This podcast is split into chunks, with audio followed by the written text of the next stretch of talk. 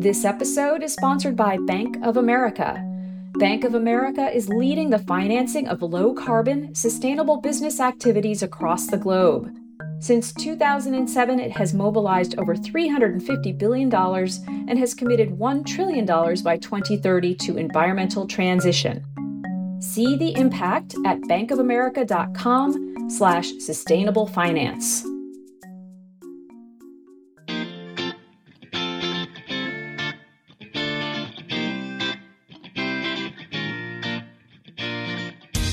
From GreenBiz Group, welcome to this week's edition of 350. I'm Joel Makower here in Oakland, California. On this week's edition, why it's time to rethink human rights in the boardroom, a new alliance of carbon removal buyers, why system change is the new sustainability, and what happens when you try, don't succeed, but come up with something better. It turns out failure is an option. This week on 350.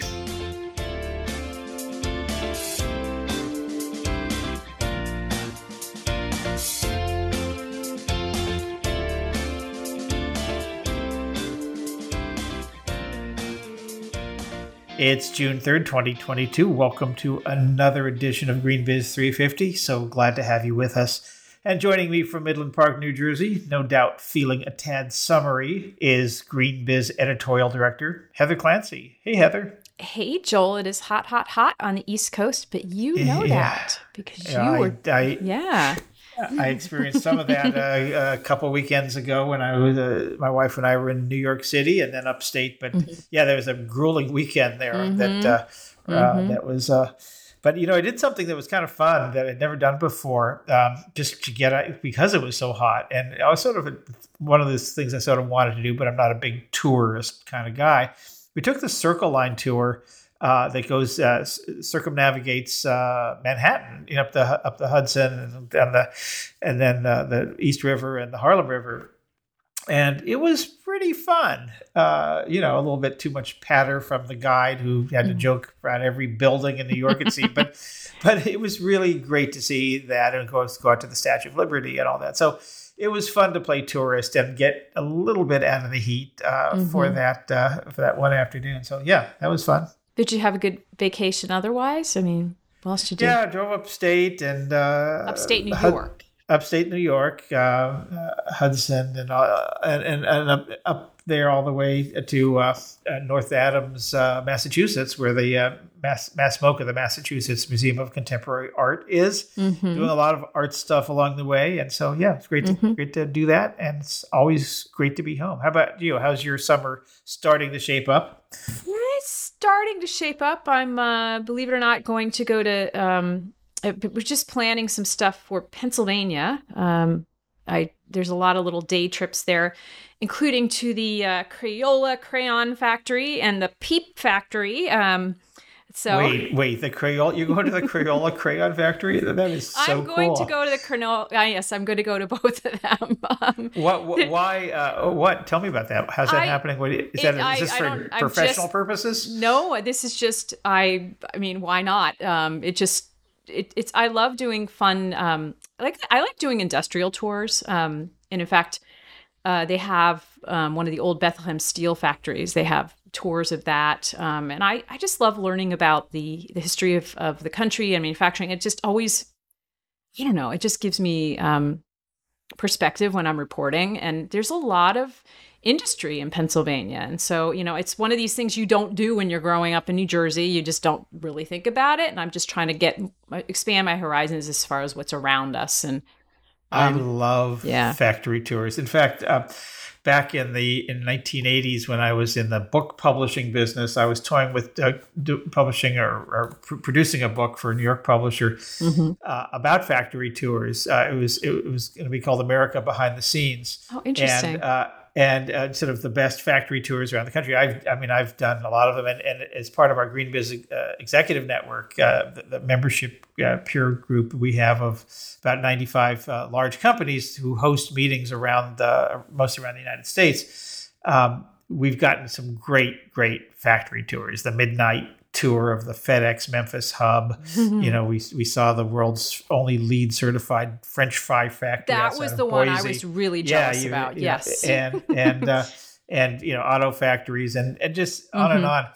Mm-hmm. I totally agree that we don't get to see spend enough time seeing how our stuff is made, mm-hmm. and that is a a hugely entertaining, engaging, and enlightening experience that I've had. i will tell you my, my first one. We used to have a, a, a cookie company here in Oakland called Mother's Cookies. I think I still see a sign out there, but I think mm-hmm. it's just mm-hmm. a, a, a, legacy. It's not really a company. And one of the things they made were those, you know, those little wafer, those little rectangular wafers that have cream filling, and they come in, mm-hmm. you know, white, brown, and strawberry, allegedly flavored, but who knows?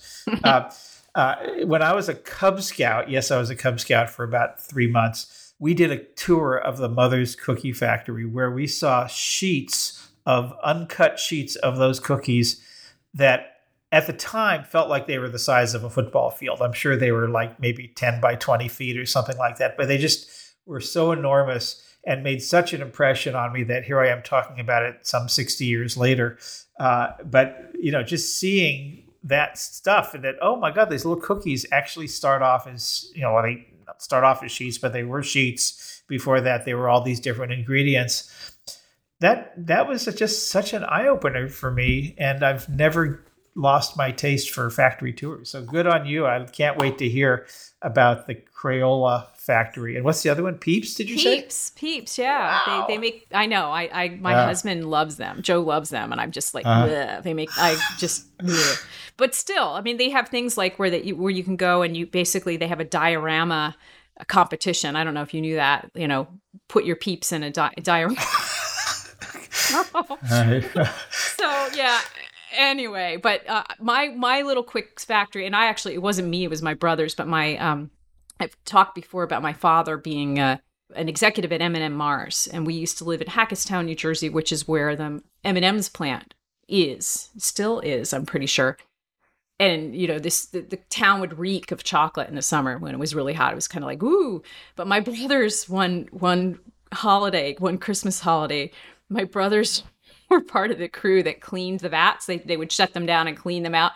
And they couldn't eat chocolate for like weeks afterwards because they had just been so, they were like, oh, we can't even smell it, you know? So, anyway, fun fun facts fun facts. yeah well we, we we've wasted enough of I our uh, dear audience's time reminiscing about our our childhood experiences. So let's move on and get into the week in review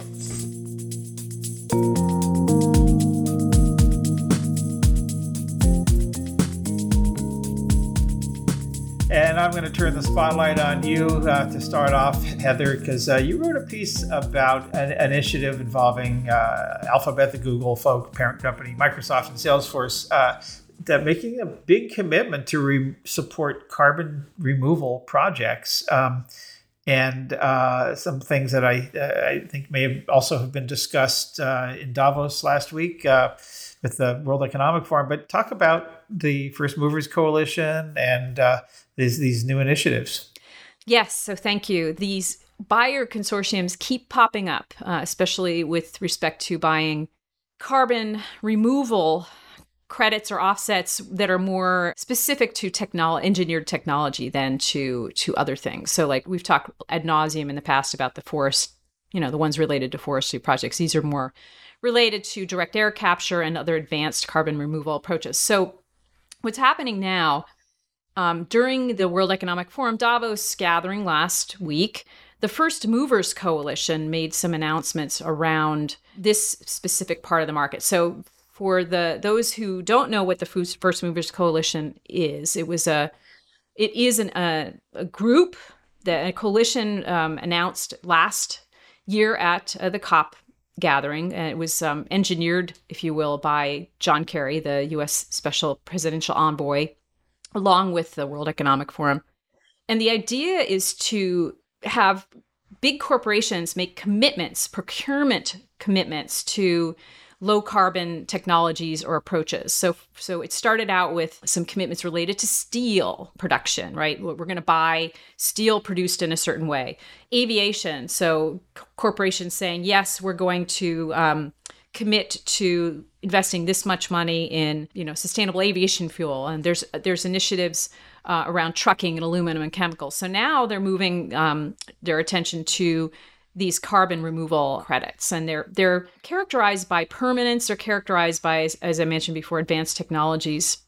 And during the, this new commitment the you know the three that you just mentioned committed 500 million dollars to um, this sort of investment. So in other words, they're going to put their money in these places as opposed to other places. Um, and, and is this is this philanthropy or what are they going to get out of they're, this? I mean, they're getting they're getting the credits. Um, they're they're getting credits from these approaches. Um, this is a this I, am in many ways this is part of the incredible um, amount of news we're seeing around the development of carbon marketplaces right now. Um, this is so this is one aspect of it. This is basically trying to create a a supply of of more high quality, more permanent, more um, you know more even just more uh, carbon credits that companies can buy to offset their um, some of their historical emissions, as in the case of Microsoft.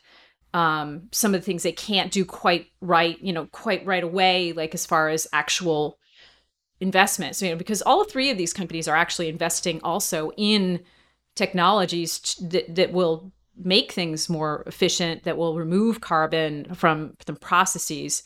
But at the same time they're saying yeah we need we at this time we we also do need to go out and these get get these credits. Um and i think that the intention is to have something like uh, 1 million metric tons among these groups right now. And that's you know that's the, the idea is also to you know provide the buying signals for the startups to to make yeah to make it more cost effective so it strikes me that you know google microsoft and salesforce the three companies that you might write about here are always I mean, they are the usual mm-hmm. suspects throw mm-hmm. in apple and a couple of others and you've got a complete set um, they're not part of this yet but but those how does this break out beyond the the the usual suspects yeah. the ones who are always at the table uh, to become uh, uh, more more of a mainstream mass movement. Well, I'm glad you asked, Joel.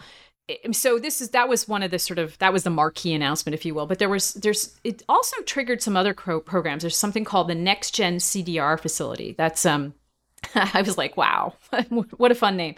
But basically, um, that's a few other companies. So Boston Consulting Group, um, a private banking company called LGT, a fleet manager, Mitsui, um, Swiss Re, are the reinsurance company that we've talked about before, and financial services firm UBS. So those are big companies still, but they're different companies. They're also um, saying yes, we're going to commit this. These sorts of technologies need our support, and so this is a sort of an offshoot program, um, a related program. And it's being run by South Pole, which is trying to also pull in other companies. So smaller companies over time. Um, the only other thing I'd like to say uh, about this topic is yeah, we need a lot of um, more smaller, mid sized companies involved in this. And I think um, what's happening in, in terms of this marketplace right now is there's a lot of interesting blockchain initiatives started starting to target this and trying to help make it more efficient. Now, I personally think that's not exactly where we need the investment right now. I mean, it, it's great that we want to have these marketplaces, but we, we really need these. We need the we need credible, real projects. I think in order to have the credits to trade. So I think I'd like to see more focus there. But yeah, a lot of uh, things going on, and yeah, I think we should move on to the next topic. But uh, well, let's move on to two big think pieces we ran this week. Uh, so they're. Uh, one has to do with uh, human rights in the board as a boardroom issue. This is from Lisa Kingo. Uh, Lisa was uh, used to be the head of UN Global Compact. She's now uh, describes herself as an independent board director. Sits on a number of different uh, corporate boards, and we're lucky enough to have her as a, one of our regular contributors. And and she's uh, talking about the role of of human rights, uh, obviously part of the social justice agenda.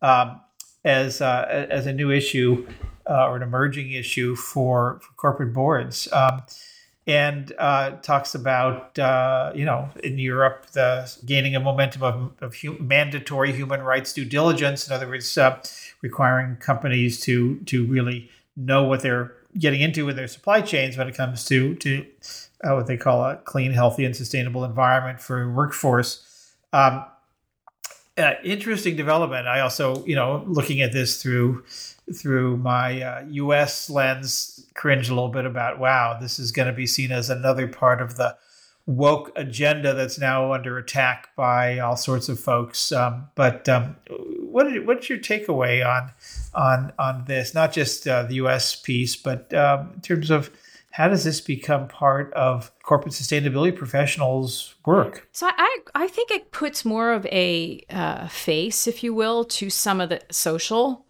aspects of what um, what sustainability professionals should be worrying about. I think, you know, we've talked a long time about supply chains and smallholder farmers, and we heard a lot at Circularity about the plastics, you know, the individuals responsible for collecting plastic waste.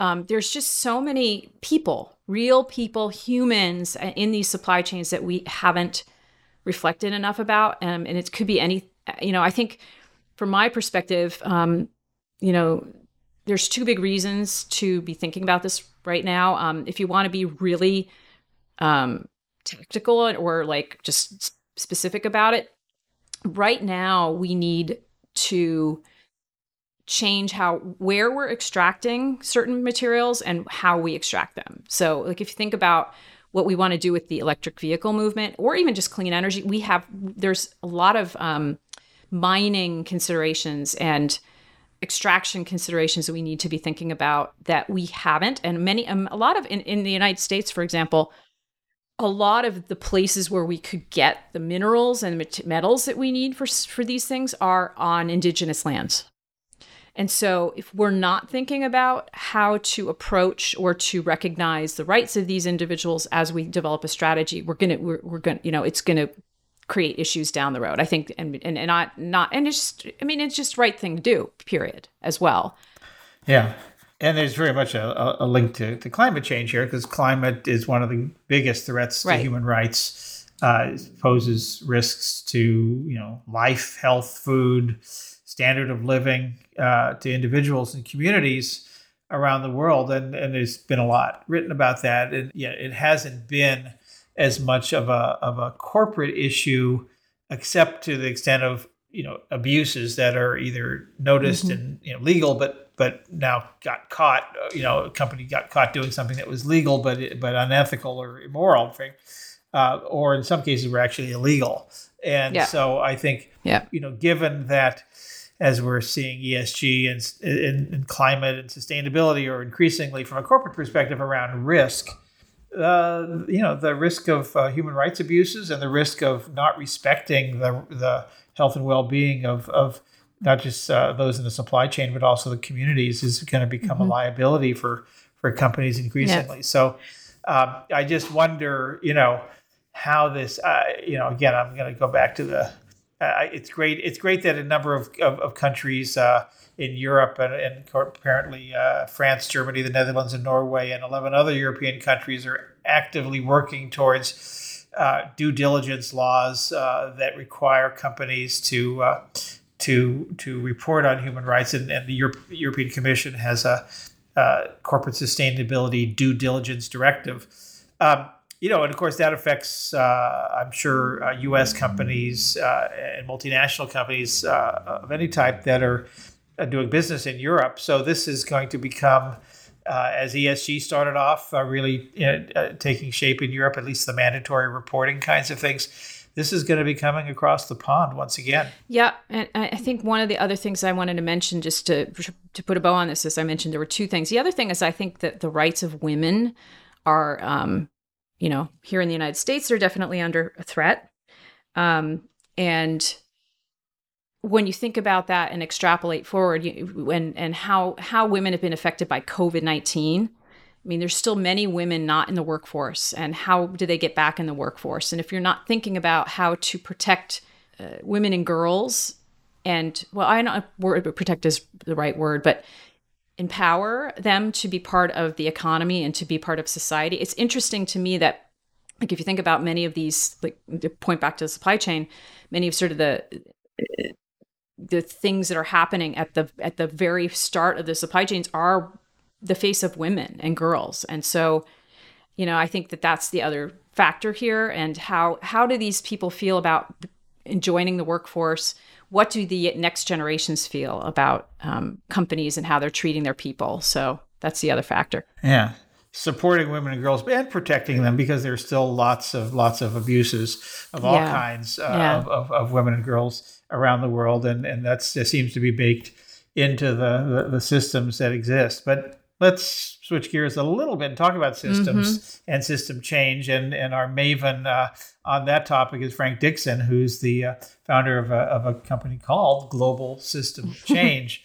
uh, writes occasionally about this this topic and and specifically around something that uh, he coined back uh, a long time ago called uh, uh, global system changes. It's called the whole system approach uh, and and uh, system change investing.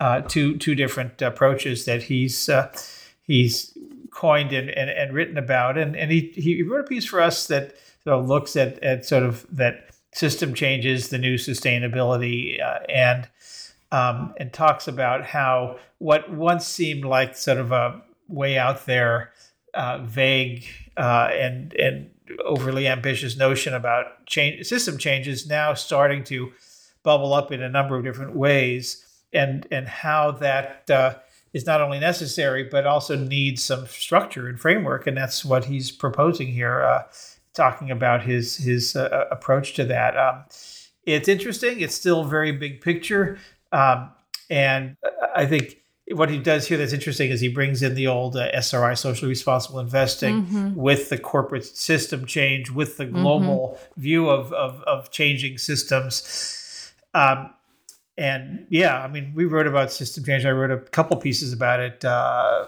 earlier this year, last year. I've lost track uh, that talked about what does it really mean and how do we do it and because we can talk about system change a lot but he's actually laid out a framework here yeah we have some more coming by the way hint hint um, in, ter- in terms of contributions about system change um, but uh, yeah i think for me like this is one of those topics where i i feel like i i need a, to learn a lot more but i liked the framing of the investing, like thinking about putting this into the investment lens and understanding.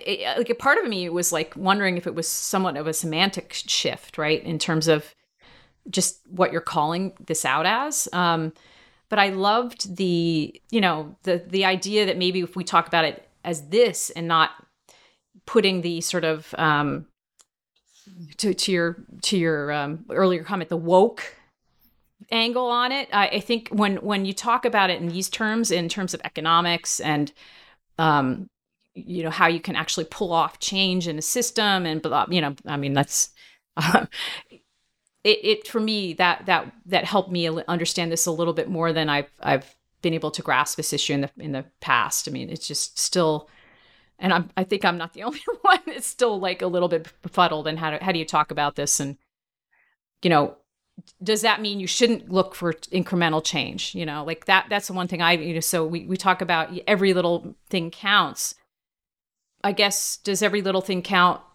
until you need really something big or does do the little things push into the big thing i that's what i'm still kind of wondering about myself you know? well yeah i mean i mean here's here's what struck me in reading this is that systems are changing right now without us doing anything about it. yeah. Systems are yeah. changing. I yeah. mean, all kinds of them. You know, in in, in health and well being, and economics, and social structures, and democracy, and and on and on and on. Um, and then, of course, the systems you know that are that are being upended, uh, energy systems mm-hmm. in Europe and mm-hmm. elsewhere. Uh, the systems are changing. The question is, do we get our arms around it, or does it control yeah, us? Yeah. Uh, do we do we think about this? And, and, there's only so much one can control. Some of this is out of out of our control, but uh, it doesn't have to be. Uh, we don't have to be the victims as much of it as as we are being ready and adaptable and resilient and I think that's for me what's interesting about uh, you know thinking about system change and writing about it. It's it's a big picture issue, absolutely, a little amorphous, a little bit out there for a lot of folks, particularly if you're heads down working worrying about you know how to meet the next deadline. But uh, but these are things that uh, that sustainability professionals and, and, and others and companies need to be looking at and understanding and figuring out how do we operate and more importantly how do we succeed in a world that's where system change is is happening uh, and will likely happen more and more and more.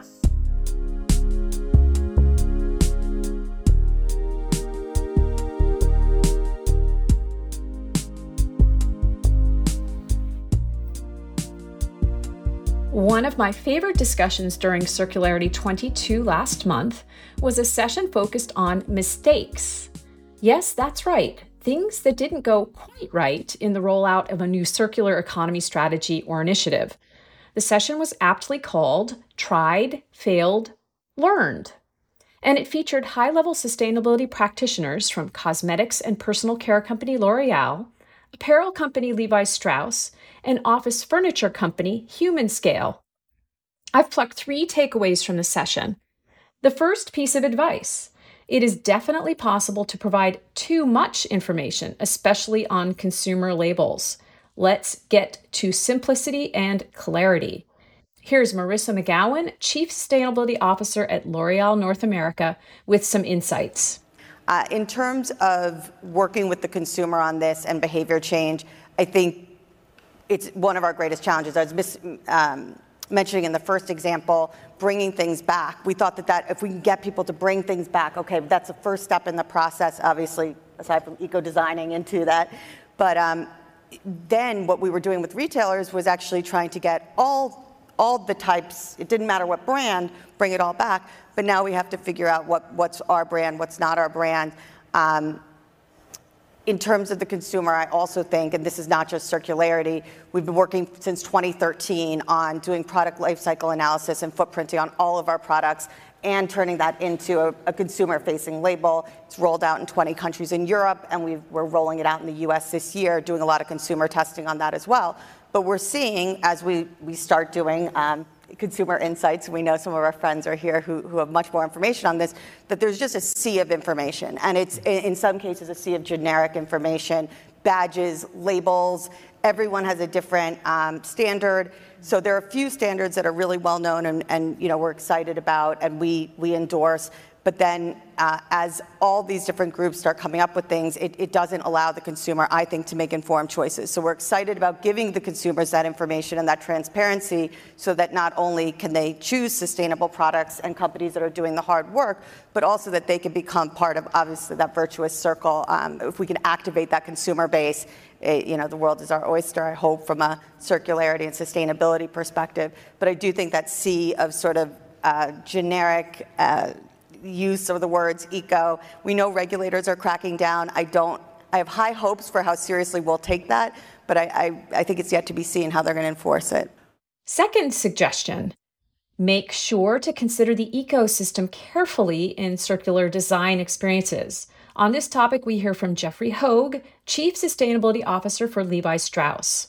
Well, I think, um, you know, as these concepts like Cradle to Cradle have come to the table and the Ellen MacArthur Jeans re- Redesign Project, was, which was really based on uh, the principles of Cradle to Cradle, you have pretty much all the apparel companies that are producing denim jeans uh, kind of moving down a path towards circularity in jeans. But I think it's, it's important to note that it's not only about the product. I mean, as you guys all know quite well, it's about the ecosystem around taking back, sorting, cycling technology, those types of things. And so um, creating these products that are mixed with other materials, especially in fabric, where you can't really logically take it apart mechanically. You have to always do it chemically now. Um, you, you, know, we're striving towards producing products that don't have a lot of synthetic uh, materials in it. And so the, the, the what you were referring the to. The big reveal. so we, we launched the, the Circular 501. This is like the first, the first fit. And um, the thing that's really interesting about this is that it has 40% um, post-consumer um, input. So it's basically chemically recycled cotton, which is actually viscose, which is kind of extruded and spun. Um, and you know, it, it, it, it removes all of those kind of synthetic materials like the the, the synthetic sewing thread and the the, the paper, you know, the paper label, this is a cotton label, that type of thing. And so creating something that, you know, when you do recycle it, you don't have to actually extract all the different types of components and, and um, recover them. The final piece of advice comes from Jane Abernethy, the Chief Sustainability Officer at HumanScale. Here, she addresses why business to business relationships, especially for durable goods, require a different set of considerations when planning a circular strategy. Here's Jane Abernethy. Yeah, so about, I'd say 10 years ago, we had this. We had a, a couple of customers that asked, Do you have a take back program? And we thought there was starting to be a market for this. So we thought we're bringing out a new chair, we'll develop it for that, with that in mind. We used very easily recyclable polymers, steel. It was made of maybe 10 components, easy to disassemble. We even molded into the bottom of the chair, like to, give, to bring it back to HumanScale, call this number. So we launched the chair you know, the weeks go by, the months go by, years went by, and I think since then we've gotten one phone call in the whole Wait, time. Wait, you, you haven't gotten one chair back? We haven't got, well, I mean, we helped with that one phone call, but, but it's, it, we, we really didn't get the barrage of like people saying, okay, now we, even though during the sales process, some people were asking, do you have a take back program? You know, can you handle this at the end of life? And so we set up the system to, to be able to do that. And so then we had to look at what was this big um, distance between something that's theoretically designed to be circular, with that in mind, communicated about during the sales process, and then like what happened in reality was a very different situation. And a couple of things came to mind for us. One was that durable goods really have a different set of considerations because things change so much over time. And you know, that'll be true for all durable goods. Um, for us, what that looked like is that the person who purchased it would maybe no longer be at that. Um, we sell to, uh, business to business, so that person may not be at that role anymore. That that intention and knowledge may not have been, you know, had continuity over time. And then the other thing that came up for us was the really importance of systems thinking and a systems approach, which you've also mentioned. Um, and so we found that we, what we'd been trying to do without realizing it was we had tried to create one circular product within an existing linear system. And how that works um, in our example was that you might have, when somebody's building out an office space, the interior designer, specifier, you know, will be man- there'll be a project manager. They'll make sure to get the window shades from this company and the carpets from this company and the, you know, lighting from this company and the chair from this company when that same space is going to be renovated, they don't necessarily reach back to this lighting company and this chair company, and they don't have a project manager to do all of that work to manage the materials leaving. Mm-hmm. So, you know, we, where we got to in the end so far, and we're still working on it, was we realized that we couldn't just say like of all the stuff you're dealing with we're going to take that one little you know our product our chair out of your whole mix of things you're dealing with we started to partner more deeply with our clients and when they're renovating you know, help to deal with our material, but then also all the material that they're trying to handle. If you want to watch the whole session, and I highly recommend it, head on over to the GreenBiz YouTube channel. And that's our 350 podcast for this week.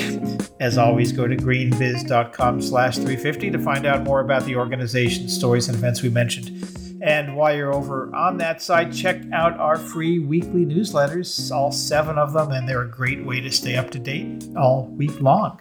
Just go to greenbiz.com slash newsletters to sign up. We welcome your comments, questions, and tips. Just hit us up, 350 at greenbiz.com. I'll be off next week in Amsterdam uh, doing some speaking and meetings and such. Uh, but Heather will be here next week for another edition of GreenBiz 350. Until then, from all of us here at GreenBiz Group, I'm Joel Makower. We'll see you next time. This episode is sponsored by Bank of America. Bank of America is leading the financing of low carbon, sustainable business activities across the globe. Since 2007, it has mobilized over $350 billion and has committed $1 trillion by 2030 to environmental transition. See the impact at bankofamerica.com slash sustainable finance.